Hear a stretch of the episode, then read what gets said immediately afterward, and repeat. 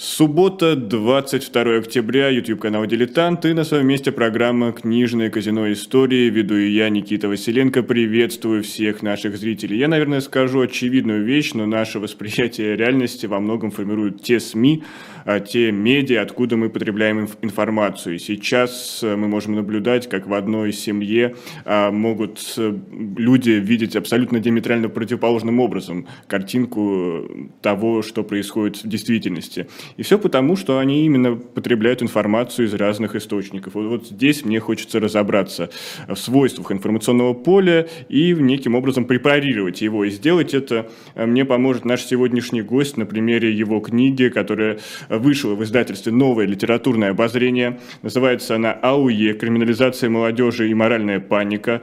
Э, я напомню, что АУЕ – это движение, признанное в Российской Федерации экстремистское и запрещенное э, к чертовой матери, так и скажем. И вот вот на примере освещения вот этого движения АУЕ э, в медиа мы поговорим вообще, какое свойство, какие свойства проявляются в информационном поле, и вообще вот это, это движение, это действительно какое-то, какая-то информационная бомба или реальная угроза. Я с удовольствием представляю у нас в гостях антрополога, доктора исторических наук Дмитрия Громова. Дмитрий Вячеславович, здравствуйте. Здравствуйте. Ну, хочется разобраться в терминологии с самого начала. А, в вашей книге АУЕ сопровождается словом, что это бренд. А почему вы так его а, назвали? АУЕ бренд. Ну, э, брендом АУЕ становится на каком-то этапе развития. Э, есть собственно, у нас большая страна. Э, в этой нашей стране, естественно, есть криминал, подростковый криминал есть э, неблагополучные поселки, неблагополучные школы. То есть я в книге не говорю о том, что криминала есть, криминала нет. Э, но, с другой стороны, на протяжении последних многих лет у нас идет очень мощное снижение преступности. И, в общем-то, за последние 10 лет преступность несовершеннолетних снизилась примерно в два раза, даже уже больше. Вот. И, э, но при этом, при всем, вот некоторое время назад возникла э, такая вот информационная волна о том, что существует где-то э, такое вот страшное движение АУЕ, то есть не просто криминальные подростки, а криминальные подростки, организованные в какое-то даже не шайку, а движение, мощное движение, которое, в общем-то, все активнее, все больше и скоро подомнет под себя всю Россию, вплоть до, до, до такого, вот до таких вот мнений. То есть это такая вот армия преступных подростков, которая идет откуда-то издалека и сейчас нас всех захватит.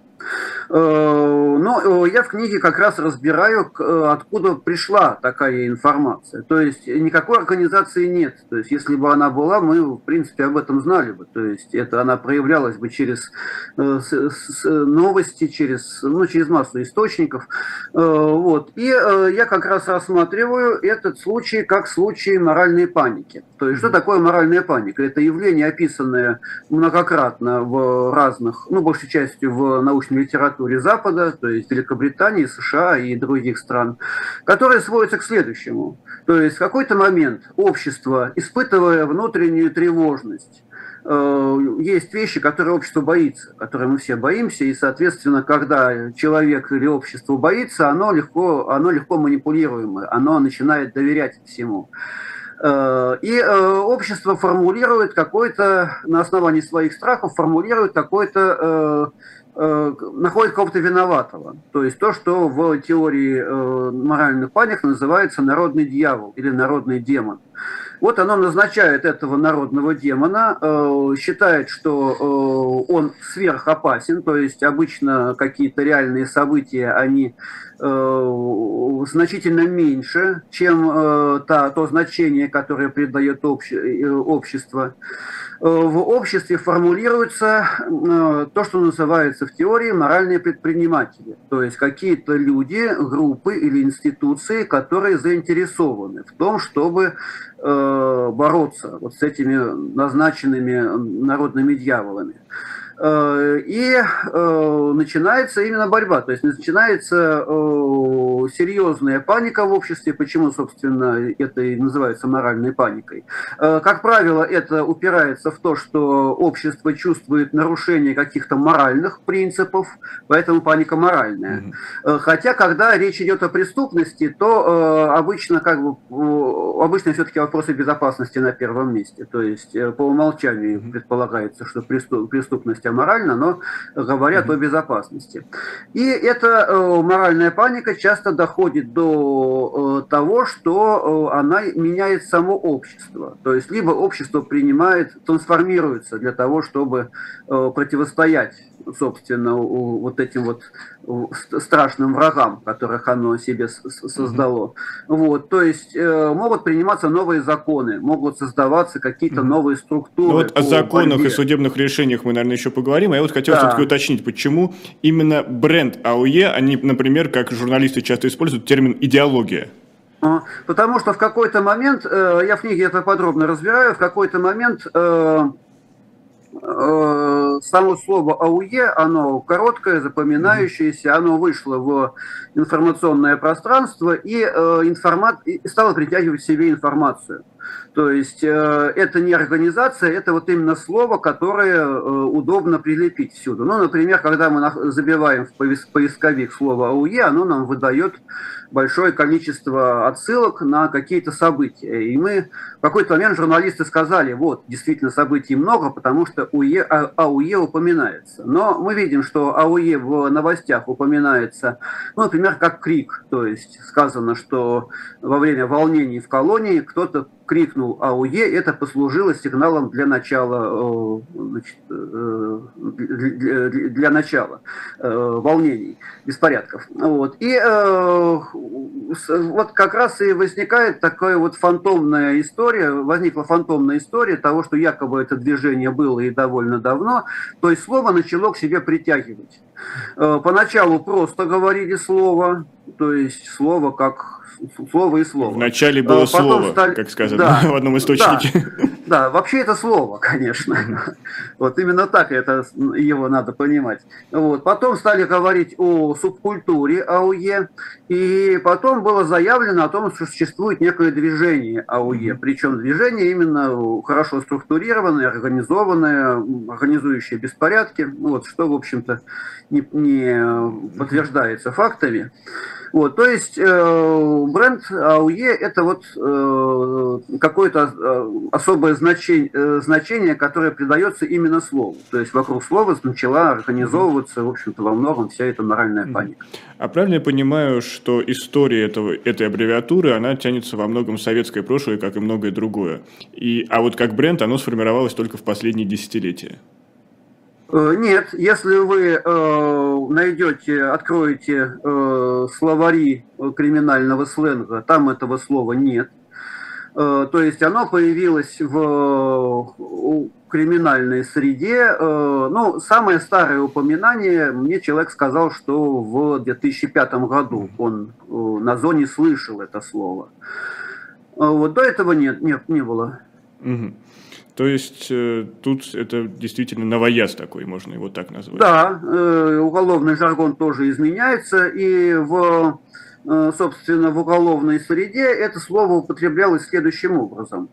Ну, во-первых, оно часто употреблялось как крик, то есть это удобное слово типа «эй», вот крик «Эй», э, он как бы звучный, он слышен. Или, например, и... боевой клич, может быть такой? Да, или боевой клич, да. Угу. В данном случае, например, неоднократно я слышал и читал истории о том, что там э, э, новичок, который заехал в тюрьму или зашел в вагон для пересылки заключенных, идет по коридору и кричит АУЕ. То есть это как бы при приветствие. То есть приветствие, он показывает себя как своего. И ему отвечают. То есть ему могут ответить э, именно э, заключенные авторитетные. То есть те, кто считает себя э, заключенным не просто случайно попавшим в заключение, а вот таким вот идейным заключенным, ему отвечают. И это, кстати, использовалось как форма выявления сотрудников ЕФСИНов, как форма выявления активистов, то есть тех, кто, собственно, активно проявляет активность в этом отношении. Затем это использовалось как приветствие, то есть как приветствие в письмах. То есть, э, ну, назову термины, э, есть такое слово «малява» и «прогон», то есть это переписка между, среди заключенных. Э, то есть переписка между заключенными, малява это просто переписка, а прогон это, как правило, авторитетные уголовники высказывают какое-то свое мнение, такое авторитетное, рекомендательное мнение. И вот э, малявые прогоны часто э, начинаются какими-то клишированными э, выражениями. Ну, самое известное, например, «вечер в хату». То есть это вот такая вот форма форма, ну, такая важная часть, то есть важная часть текста. И, соответственно, иногда где-то процентов 15, по моим подсчетам, случаев употреблялось слово «ауе», которое Э, переводилось не так, э, как, э, собственно, сейчас переводит. Оно переводилось, там длинная довольно фраза, арестантам успеха и единства и так далее. Там довольно-таки долгая клишированная фраза, как такой привет уважаемым людям. Ну, получается, область вашего исследования, я не могу некорректно сформулировать термин, это некая такая тюремная культура.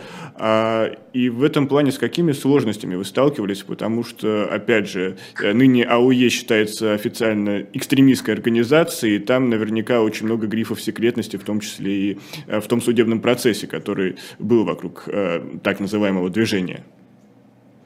Э, я столкнулся прежде всего с методической э, трудностью. Э, я социальный антрополог или этнограф, и обычно у нас как бы основной частью любого исследования является полевое исследование. То есть социальный антрополог должен прийти, ну, потрогать руками, грубо говоря, то, что он исследует.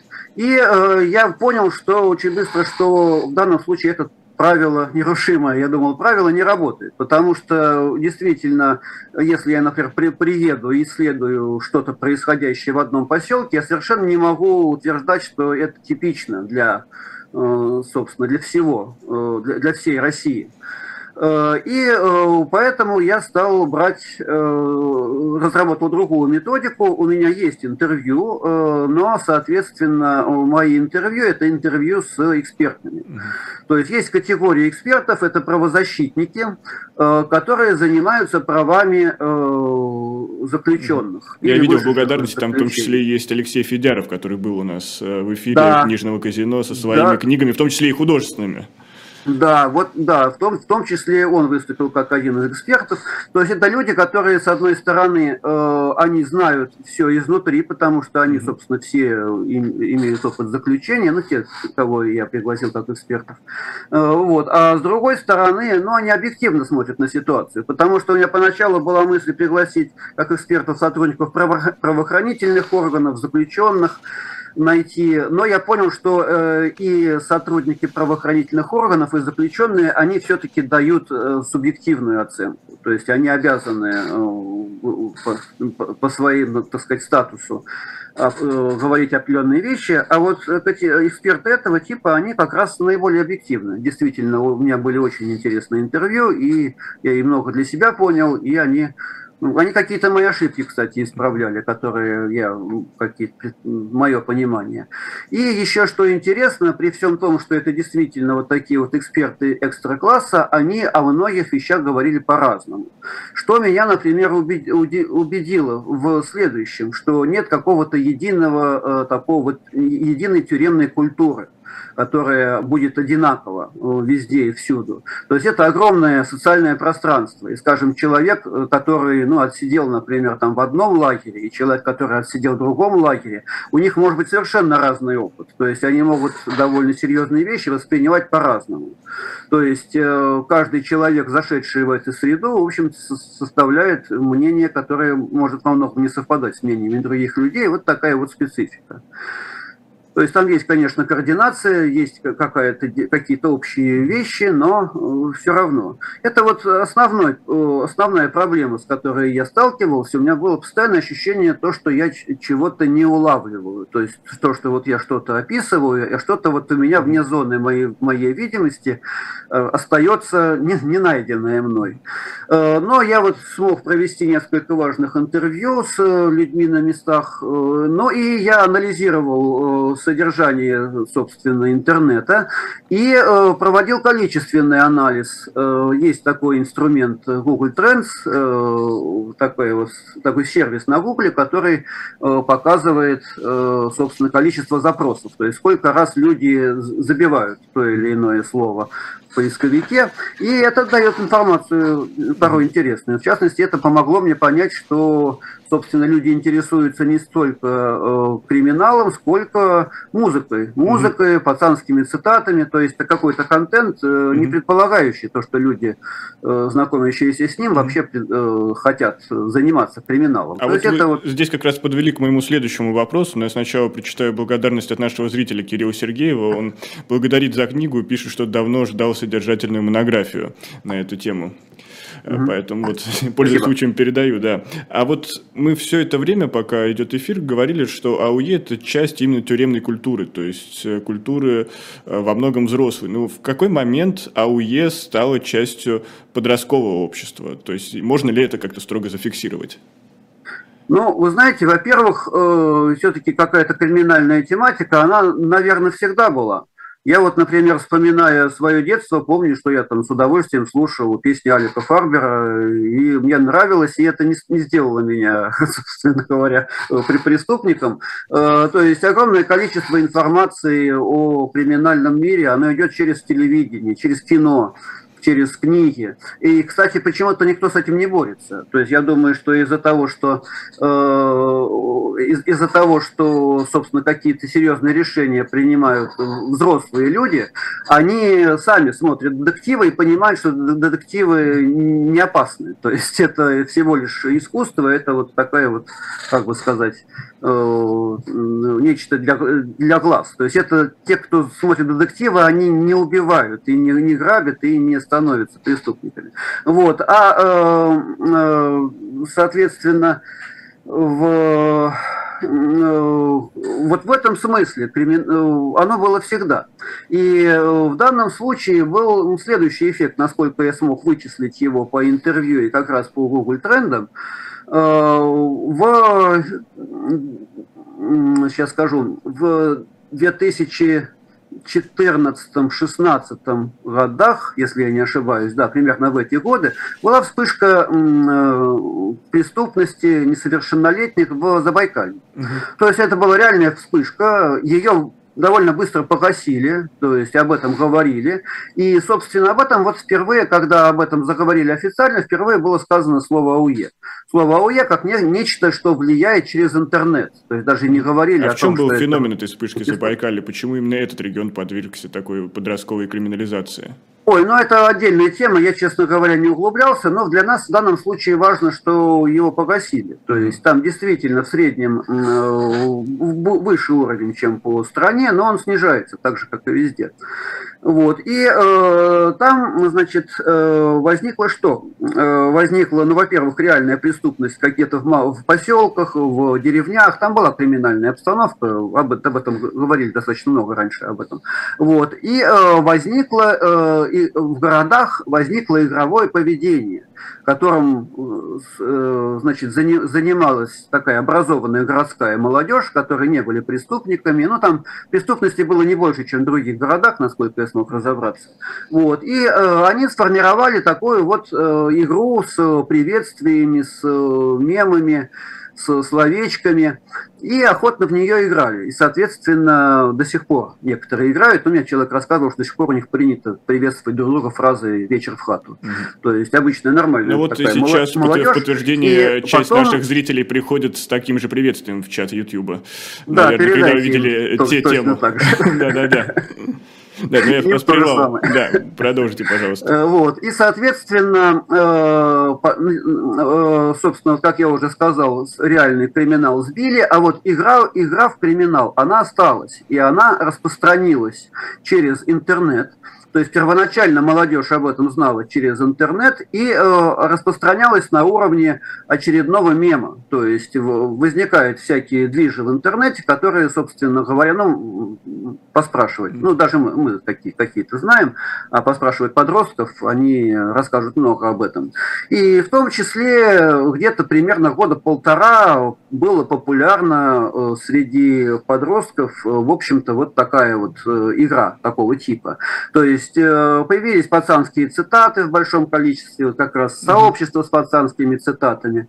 Ну, что такое пацанские цитаты, я поясню. Это, в общем-то, такие вот картинки про брутальных молодых мужчин и там вот мужчины, которые сами делают себя, которые стремятся к успеху, которые очень семейные, кстати, они очень высоко ценят женскую любовь, семью, братьев, сестер. Вот. Но иногда они там переступают грань криминала, там любят оружие, любят машины, иногда смеются над полицией, вот так вот. вот. И вот это все со, со, сопровождается какими-то такими брутальными высказываниями, высказываниями короткими. Вот такой вот жанр сформировался в том числе. Вот. И э, музыканты некоторые взяли это на вооружение. То есть, в принципе, у нас всегда есть какой-то Э, объем музыкальной продукции, связанный с такой вот брутальной маскулинностью, с криминальностью, ну, какие-нибудь группы типа Каспийского груза. Угу. Вот. И а в этот период, поскольку слово стало модным, то есть модный прикольный мем, многие просто стали его использовать. То есть, э, в общем-то, контент сообществ и музыкальных тем не изменился, просто стало появляться слово ОУЕ. И когда стали это слово щемить по принципу принципу этого слова. В общем-то, многие это слово просто убрали и продолжали делать то, что делали раньше. То есть никак, собственно говоря, на это не реагируя. То есть э, вот эта вот волна, она шла, и это была мода, она прошла довольно быстро, и когда вот уже по-взрослому стали бороться с этим делом, уже как бы в подростковой среде это было не модно, она распространялась, между прочим, через интернет, то есть от человека к человеку. То есть вот эти утверждения в родительских чатиках, что вредоносная информация, которая может повлиять на ваших подростков, э, пожалуйста, ограничьте, это никакой не миф, а реальная угроза была, по крайней мере, в контексте вот этого АУЕ явления есть реальная угроза криминал. То есть в, не знаю, в каждой, наверное, школе, по крайней мере, в каждом районе есть подростки, которые, в общем-то, склонны к криминалу, либо они из неблагополучных семей, либо, ну, есть такой типаж вообще, в принципе, они склонны к девиантности такого типа. Вот это вот опасность, которая была и есть, то есть она, в принципе, никуда не исчезает. Но это не идет о движении, речь, речь о движении, э, потому что, когда описывают опасность АУЕ, описывают ее как, что вот сидят где-то злые такие вот уголовники, хитрые, умные и тонкие психологи, которые вербуют себе молодежь.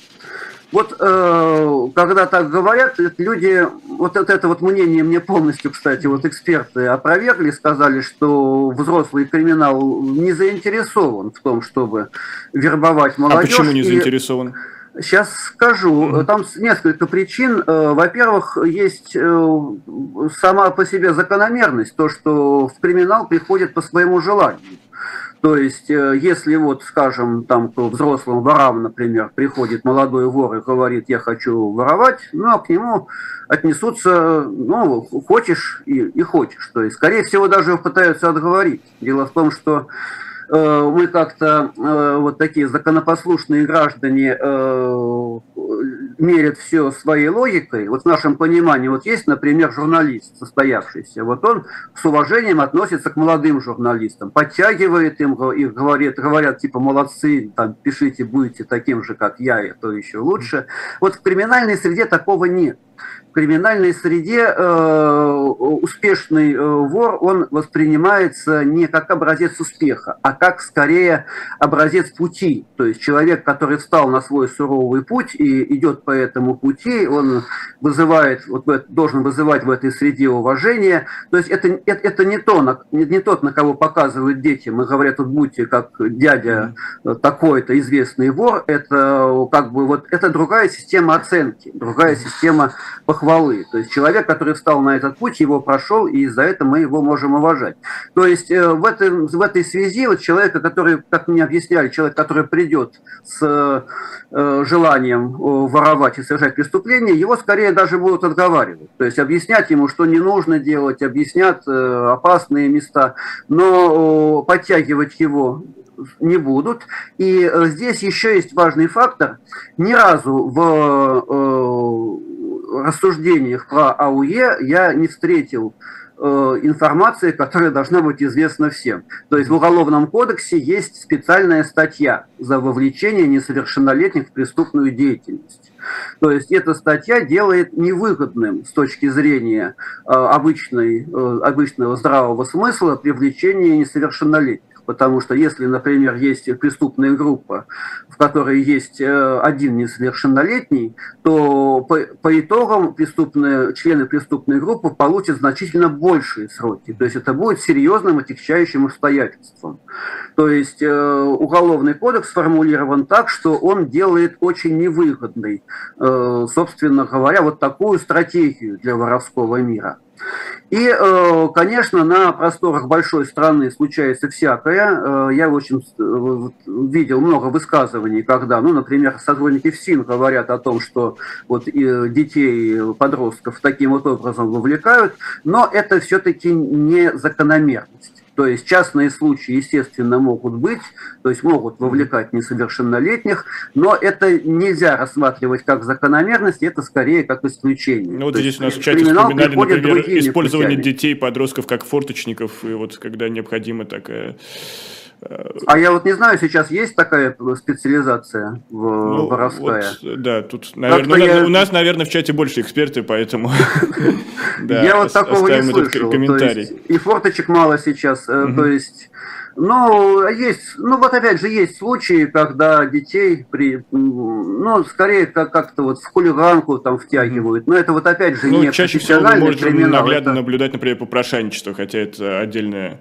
история, да, которая, да. наверное, ну, вот с криминалом вот связана, но не в той степени, в которой мы обычно привыкли говорить о криминале. Да, да, и попрошайничество, оно все-таки, я так понимаю, ну, оно другое, да. Угу. Так, здесь мне подсказывают, что мы должны сделать небольшую паузу на короткую саморекламу. Я напомню, что это программа «Книжное казино истории». У нас сегодня в гостях антрополог, доктор исторических наук Дмитрий Громов.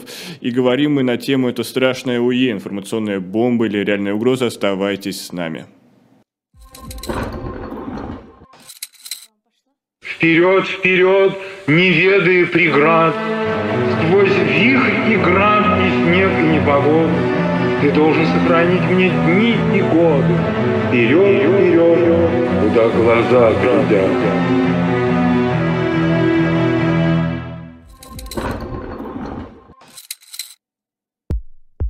У нас есть парадоксальная ситуация. Это непросто, потому что останется в истории. Ну, Владимир Борисович, вы прям как ребенок. У вас есть лучшие средства обороны? Нету.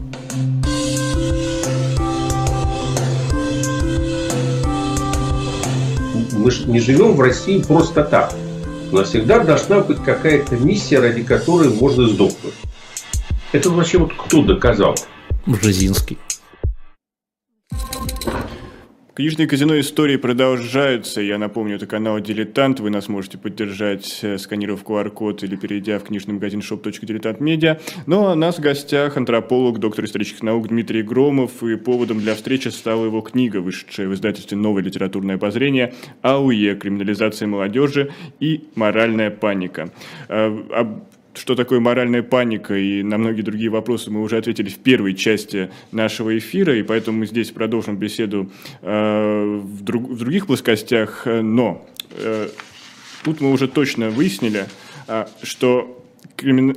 подростковый криминал, он существует, и отрицать это нельзя. Есть какие-то подростковые банды, есть, ну, хотя бы на уровне такого э, банального хулиганства. Но при этом власти Российской Федерации, это уже на уровне Верховного суда, считают, что вот некоторые, а может и все эти подростковые банды объединены некой идеологией АУЕ. Что не так с этим утверждением, Дмитрий Вячеславович? Э, не так то, что нет э, какого-либо движения, то есть нет какой-то организованности. Э, есть реальный криминал, реальная преступность, которая снижается и очень сильно снижается. То есть за последние 10 лет примерно в два раза снизилось количество несовершеннолетних преступников, а количество заключенных снизилось еще больше. Вот. Это закономерность не только, это процесс, который идет не только у нас, но это вообще в принципе закономерность для стран Запада Запада, э, она обусловлена э, группой факторов экономических, психологических и организационных. То есть во всех США, в странах Европы, в других развитых странах, вот про Азию не знаю, нет у меня данных, но в развитых странах и в России, которая, собственно, построена тоже по принципу западных стран, преступность снижается в последнее время очень сильно. И э, еще раз повторюсь, она снижается и у нас, но в данном случае э, остается криминал. То есть, естественно, криминал остается. Э, и а вот можете тогда еще раз раз, раз, развести криминал и преступность э, для, для нас, для чайников? Э, давайте я, я вернусь все-таки к, к мысли э, о том, что э, криминал существует, но не существует движения. Mm. То есть не существует какой-то, какого-то, какой-то организованности. То есть криминал существует сам по себе.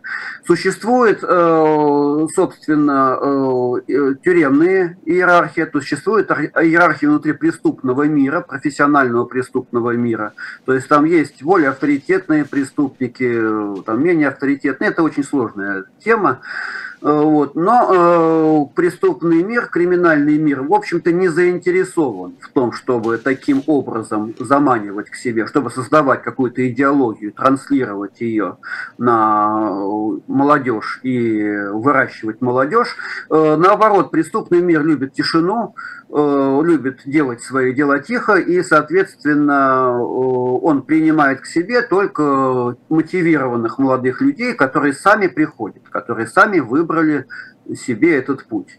И наоборот, он совершенно не, не заинтересован в том, чтобы э, приглашать туда всех. То есть чем больше знающих, тем уязвимее, собственно говоря, криминальные э, структуры.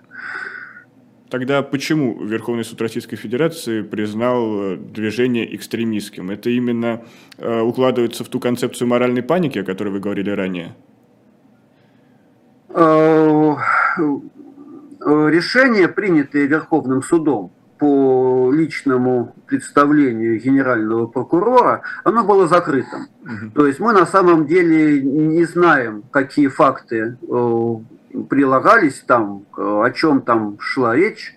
Но нам просто вот в данном случае был пресс-релиз э, через средства массовой информации, в котором об, об этом говорилось. Вот, мы больше ничего не знаем. Э, эксперты высказывают точку зрения, которую я ни разу не слышал от э, представителей правоохранительных органов, э, но мне кажется, она вполне такой логичной. Немного ранее этого решения началась борьба с воровскими структурами. То есть было введено, ну, было введено в Уголовный кодекс новое преступление занятие руководствующего положение в криминальной структуре. То есть при э, всем этом авторитетные воры уже, уже становились преступниками по той причине, что они воры. И это тоже отдельная история. Мы, я думаю, не все знаем из э, того, что как бы из того, что там происходило. Вот. Но действительно велась борьба какое-то время с, и сейчас ведется, собственно, с э, крупными ворами. И, в общем-то, эксперты говорят, что введение вот этой вот категории АУЕ – это как раз одна из дубинок, которые можно достать воровское сообщество. То есть мы оказываемся в ситуации, когда э, ну, в принципе, понятно, что в тюрьме сидят люди, которые э, заинтересованы в том, чтобы благополучно прожить э, свой срок заключения, и поэтому там есть определенные правила поведения, э, внутренние определенные стратегии поведения и есть э, иерархия. То есть есть люди, которые туда попадают, так сказать, считают себя реально преступниками, как профессионалами. Есть люди, которые попадают случайно, отсиживают там ну, вот, положенный срок. Вот. И э, из-за того, что есть иерархия, э, то есть она уже есть, она в принципе есть, она сформирована, потому что в любом сообществе, тем более в таком закрытом этом сообществе, как тюрьма и криминал, есть свои э, иерархические такие вот, ну, оно должно как-то самоорганизовываться. И теперь, э, имея э, в руках вот это вот решение, связанное с движением АУЕ, в принципе, при желании можно любую группу заключенных, например, которые как-то поддерживают, придерживаются этих правил, признать ячейкой экстремистского сообщества. И тема экстремизма, э, она э, предполагает намного более высокие сроки заключения.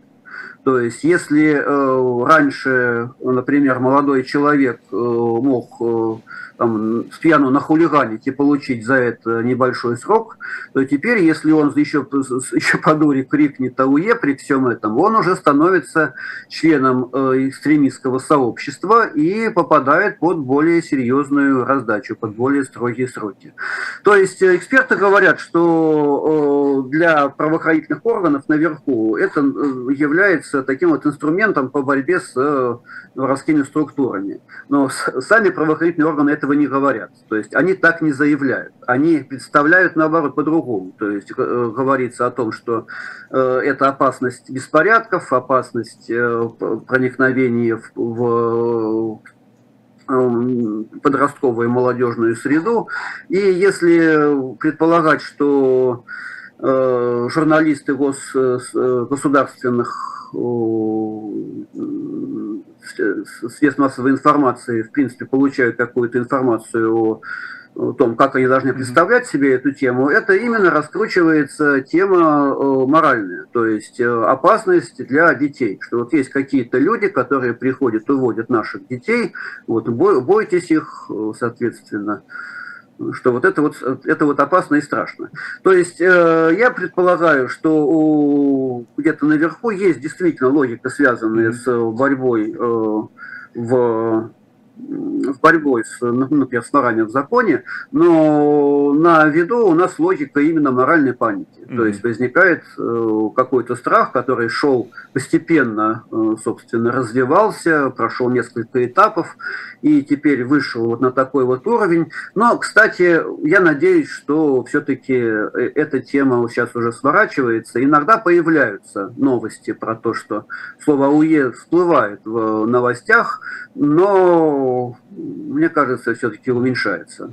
Ну вот здесь как раз к концу нашей слова. беседы я вот хотел уточнить, у вас довольно содержательная и обширная монография на эту тему вышла. Будете ли вы продолжать какие-то исследования на эту тему? Будете ли вы следить за этой темой в дальнейшем? Ну, всем, я, у меня вообще много тем, которыми я интересуюсь. Mm-hmm. И э, я обычно слежу за тем, как развивается ситуация. Э, в данном случае, мне кажется, я буду, я скорее буду развивать тему моральной паники. Угу. То есть моральная паника это действительно явление, которое сейчас э, процветает, э, когда где-то еще в конце 90-х, начале 2000-х годов э, ученые, которые писали про моральную панику, считали, что она закончится как явление, потому что появился интернет и альтернативные средства массовой информации.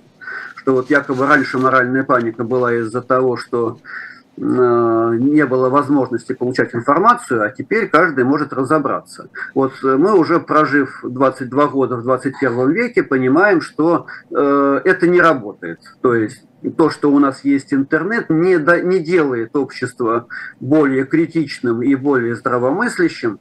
Э, наоборот, внутри интернета возникают э, особые механизмы, которые позволяют разделять интернет-пространства на разные идеологические сферы, позволяют им не смешиваться и, в общем-то, сохраняют на новом уровне механизмы формирования чужих и своих. То есть интернет не помогает в борьбе против моральных паник. И я, мне кажется, собственно, в данном случае, э, как бы такой вот, э, возможно, если говорить о, о пафосе книги, то, вот, кстати, могу ее mm-hmm. даже показать. Если говорить о пафосе этой книги, то она скорее не связана с рассмотрением криминала. Mm-hmm. То есть она связана с тем, чтобы прочитавший э, эту книгу учился бы распознавать вот такие вот моральные паники. То есть он учился бы понимать то, что то, что вот он услышал из новостей, это надо проверять и проверять вот таким вот образом, что есть вот такие-то ловушки для восприятия, что есть э, какие-то стереотипные э, ходы, которые используют э, общество, даже не обязательно сознательно, вот, и распознавать их. То есть, мне кажется, я буду рад, если книга как-то поможет тому, чтобы общество стало умнее и критичнее. Пожелаем нашим зрителям слушателям и читателям критически относиться к любой информации и проверять. Э, Дмитрий Громов, антрополог, доктор исторических наук, у нас сегодня в книжном казино. Мы вместе разобрали э, все-таки информационная бомба или реальная угроза, вот это страшное движение АУЕ. И на многие вопросы, которые остались неотвечены, вы наверняка найдете ответы в книге, о которой мы сегодня говорили. Дмитрий, спасибо вам большое и надеюсь, да, книга до новых встреч. Ее можно легко купить во всех интернет-магазинах. Да. Все, так что бегом требуйте, спасибо. как говорится, в киосках.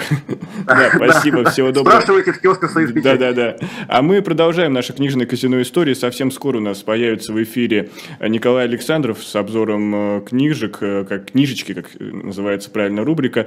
Но я сделаю небольшое объявление. Наверняка зрители, которые приходили на канал «Живой гвоздь» на этой неделе э, в «Слух и эхо» в четверг, видели меня и услышали небольшой анонс от меня, что я сделал вместе с своими друзьями игру. Игру Telegram Telegram-бот о Карибском кризисе, где вы можете от лица Хрущева или Кеннеди вместе со своими советниками переписываться. Это такая настоящая имитация переписки того периода, хотя на самом деле все э, решения тогда принимались другим образом, но вы можете, вырабатывая какое-то определенное решение вместе со своим советником, попробовать спасти мир от ядерной войны, как это было 60 лет назад, когда мир был буквально на грани, когда две сверхдержавы СССР и США из-за размещения советских ракет на Кубе чуть э, не отправили обратили весь мир в труху. Но а, почему я об этом вспомнил? Во-первых, еще раз пригласить вас к прохождению этой игры, а во-вторых, а, совсем скоро в моем телеграм-канале появится пост сразу после эфира, где я для тех, кто прошел игру, разыграю вот эту книгу, которую написал Сергей Хрущев, как вы можете понимать, сын Никиты Сергеевича, а, пенсионер союзного значения. Это о жизни Никиты Сергеевича после отставки, и в том числе там подробно разбирается, как Карибский кризис мог повлиять на эту отставку. Ну, а сейчас барабанная дробь, опять убрали аппарат с барабанной дробью, но я изображу ручками. Николай Александров вырывается в нашу студию, и это обзор книжечек. Николай, вам слово. Добрый день, Никита. И одна из книжек, э, о которой я сегодня буду говорить, она также касается 60-х годов, холодной войны, противостояния США и Советского Союза, но, правда, в совершенно иной области, не столько политической, сколько кибернетической, хотя автор этой книги показывает, насколько политика влияла и на э, совершенно другие области знания. Но начну я с тех книжек, которые оставились с прошлого раза, хотя бы для того, чтобы их просто упомянуть упомянуть. Э, они разные по своему характеру. Одна из этих книжек непосредственно связана с историей начала XX века. На эта книжка Александра Александровича Масолова «При дворе последнего российского императора». Понятно, что за последние годы э, о доме Романовых, и в частности на рубеже двух столетий, 19 и начала 20 вышло огромное количество книг, документальных материалов, воспоминаний, которые раньше были недоступны э, российскому советскому читателю читателю. И вот Александр Александрович Масулов, один из э, тех людей, книги которого издавались в эмиграции, были достаточно хорошо известны, но, разумеется, не были известны в Советском Союзе. Единственное, что я хочу сказать о, о, об этой книге, когда э, для того, чтобы читатель э, понимал с, не то чтобы авторскую позицию, а что это, собственно, за автор. Александр Александрович Масулов, во-первых, боевой генерал. Он воевал еще в русско-турецкую войну. Затем он оказался в свите его императорского величества. И вот это очень важная вещь. Он, по сути дела, руководил всей придворной цензурой при дворе Романовых на протяжении многих лет. И, разумеется, это сказывается на характере самого повествования, на том, как он пишет. А пишет он довольно подробно. Это и э, очерк э, личности самого последнего императора Николая II, свой свойства, черты его характера и так далее. Его, собственно, двор, родственники ближайшие. То есть все те, кто так или иначе оказывался вот в сфере а, императорского двора, оказывал влияние на Николая II. А, и, а, конечно же, это с одной стороны лаконично, а с другой стороны довольно подробный свод характеристик. Но именно сама фигура Александра Александровича Масолова, тот факт, что он, по сути дела, осуществлял цензуру при императорском дворе, дворе, конечно же, влияет и на характер повествования. Он весьма дипломатичен, там не существует никаких особенно резких оценок. А, но, с моей точки зрения, книга э, а, во всяком случае, заслуживает внимания. По крайней мере, она пользовалась достаточной популярностью. А, Масолов э, был сначала в эмиграции в, во Франции, затем в Болгарии, а книга его была достаточно хорошо известна. Вторая книжка совершенно иного рода, оставшаяся, повторяю, с прошлого раза, это книга Николя де Тиена Дорва а, его роман, который называется «Эйфель». Э, любопытен здесь, с моей точки зрения, один факт. Это роман, который написан по мотивам фильма «Эйфель». Это тот редкий случай, когда не книга опережает фильм, да, к чему мы привыкли, а наоборот, на основе фильма а, создается художественное произведение, э, пишется роман. И, конечно же, это роман о Эйфеле, Эйфелевой башне и вообще пути этого замечательного конструктора-инженера с одной стороны, а с другой стороны личная, собственно, судьба Эйфеля, а его достаточно драматическая любовная история, не говоря уже о драматичности осуществления самого проекта Эйфелевой башни. Вот это все оказывается в центре романа. Ну, вот это то, что осталось с прошлого раза, а теперь я все-таки хочу рассказать о тех книжках а, сегодняшнего дня. Они, они связаны с... Все они связаны с одним событием, о котором я еще буду говорить, а именно 22 декабря будут объявлены лауреаты премии «Просветитель». Напоминаю, это премия, которая э, вручается за научно-популярные книги в самых разных областях точного и гуманитарного знания. А благодаря фонду Земна, благодаря премии «Просветитель» огромное количество книг, как отечественных авторов, так и переводных. А, кстати говоря, отдельные номинации в премии «Просветитель» существуют за перевод иностранных книжек. Так вот, а, благодаря этой премии, благодаря фонду Земна и вообще в последнее время а, подъем научно-популярной литературы, огромное количество э, книг, чрезвычайно любопытных, на, на мой взгляд, сделали действительно этот э, пласт, который вот Э, как-то существовал в большей степени а, в стороне, там, допустим, художественной или мемуарной литературы. Вот. А, и а, качество, само качество этих изданий и весьма любопытные э, книги, повторяю, по самым разным вопросам, конечно же, это вот символ и симптом последних лет, с моей точки зрения. Поэтому сама эта премия заслуживает, безусловно, внимания. Некоторые из тех книжек, э, которые, значит, значатся в числе финалистов и главных претендентов. О, о некоторых из них я говорил, а о некоторых нет.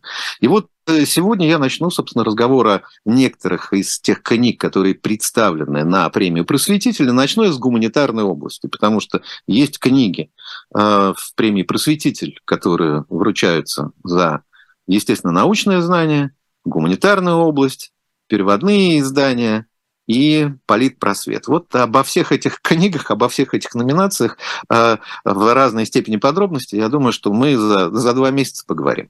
Итак, первая книга, да, Никит. Светило солнцем, поэтому явите свой лик да, нашему да, да, зрителю. Да, да, да. Все, да. продолжайте, пожалуйста. Ага. Э, э, Значит, первая книга я начал с гуманитарной области, ну, хотя потому, что она мне чрезвычайно близка, а во-вторых, начну с книжки, которая близка мне еще по целому ряду причин. Это книга Марии Бурас «Лингвисты, пришедшие из холода». Замечательная книга, которая посвящена действительно Московскому университету, лингвистам и удивительным ученым, среди которых Владимир Андреевич Успенский, Игорь Мельчук и многие другие. А, книга, которая складывается из истории. Это не просто э, история создания а, прикладной лингвистики в России, да, потому что многие из героев этой книги стоят как раз у истоков создания действительно отдельной науки. Но а, книга мне лично, почему она так лично мне близка. Ну, не, не только потому, что речь идет о Московском университете, Альме-Матер, но и потому, что многих из героев этих книг, я, например, знаю из рассказов родителей, которые заканчивали филологический факультет еще до того, как возник, а, возникло отдельное отделение структурно-прикладной лингвистики. А некоторые другие герои Э, этой книги. Э, мне были знакомы с университетских времен, ну, например, Бориса Андреевича Успенского, который читал спецкурс у меня в университете, брат Владимира Андреевича Успенского, с которым я встречался э, позднее, например, у Михаила Викторовича Ардова, Владимир Андреевич был таким большим поклонником поэзии Тимура Кибирова, и, а его труды по нематематике, которые выходили в издательстве «Новое литературное обозрение», я думаю, многие помнят. Но э, главное, что в этой книге создается такой масштабный коллективный портрет лингвистов. И целый ряд э, э, современных авторов, вроде Максима Крангауза или Жалковского, да, они дают вот такую объемную картину того, что происходило в университете и каким образом развивалась лингвистическая наука. Следующая э, книга, о которой я говорил, и поэтому я о ней только напомню. «Воображаемый враг» и наверцы в средневековой иконографии. Это Михаил Мальзуц. И мы об этом говорили. Каким образом в э, русской иконографии изображался враг, то есть еретик, пособник сатаны и так далее. Какие использовать для этого средства? Там острые носы, острые колпаки. Каким образом э, просто иноверие мусульманства или иудаизма рассматривалось, вот накладывалось на образ врага. Но, повторяю, об этой книге я говорил, поэтому мне остается только упомянуть, что она вошла вот в список претендентов на премию э, «Просветитель». Еще одна замечательная книга э, издательства «Новое литературное обозрение», которая радует со многих точек зрения. Купчихи, дворянки, магнатки, женщины, э, предпринимательницы в России XIX века. Автор Галина Ульянова – а, книга делится на две части. Сначала дается такая общая картина, как менялся и образ женщины, и роль женщины в обществе в XIX веке. То есть понятно, что это процессы эмансипации, а, каким и как, собственно, то, что казалось исключительно прерогативой а, мужского труда и мужчины, но если уж говорить о деле, о бизнесе и так далее, каким образом это все изменялось в Э, в, на протяжении XIX века. А вторая часть состоит из портретов и очерков этих конкретных предпринимательниц. И мне кажется, она, эта часть как раз и есть э, и, оказывается наиболее любопытной. Там, конечно же, э, э, читатель встретит известных героев. Ну, например, Наталья Петровна Голицына. Да, с очерка о Наталье Петровне Голицыне, усатой княгини, которая связана там, с Пушкиным и вообще с целым пластом культуры начала XIX века, а, открывается вот эта серия портретов. Но есть, и, есть конечно, знакомые имена, имена, но представленные в несколько ином роде. Ну, например, а, прабабушка Станиславского. Да? А, каким образом вот эта фигура а, бабушки Станиславского оказалась, кстати, важна и для него самого. Или, или бабушка Бахрушина, создателя театра, да, и, и затем, как мы знаем, Бахрушинский музей, да, целая история театра и роль его вообще просто в становлении русского театра. И вот э, эти очерки самые разные, причем здесь э, речь же идет и о купцах, и о мещанах, да, то есть самые разные социальные слои. А, и самые фантастические истории, удивительные совершенно портреты а, оказываются а, в этой книге. Ну и, наконец, последняя книга, которая как раз и связывает нас с 60-ми годами, холодной войной, Карибским кризисом, но, повторяю, в несколько ином аспекте. Археология русского интернета, телепатия, телемосты и другие технологии техноутопии холодной войны. Наталья Кондрадова, автор этой книги,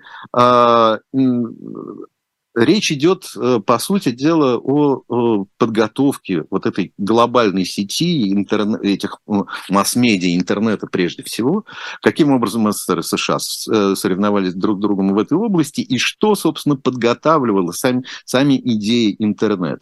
Это книга об истории техноутопий невоображаемого будущего в контексте холодной войны и советско-американских отношений, пишет э, Наталья Кондратова.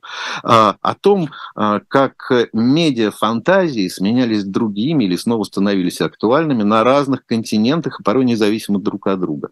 Наконец, о том, как с завершением холодной войны и началом глобализации наступил крах светлого будущего, самой фундаментальной утопии модерности, которая уступила место фантазиям о прошлом. И как самые разные социальные явления, ну, например, там, телепатия или телемосты, каким образом они предшествовали вот этой идее глобального интернета? В чем, в чем происходило соревнование? Как фантазии о будущем, утопии влияли на становление осуществление этого, собственно, в современном цифровом пространстве, которое уже э, стало нашей реальностью. Ну вот на этом я сегодня завершу. Никита? Николай Александров, как всегда, с книжечками, а, и мы прощаемся до следующей субботы.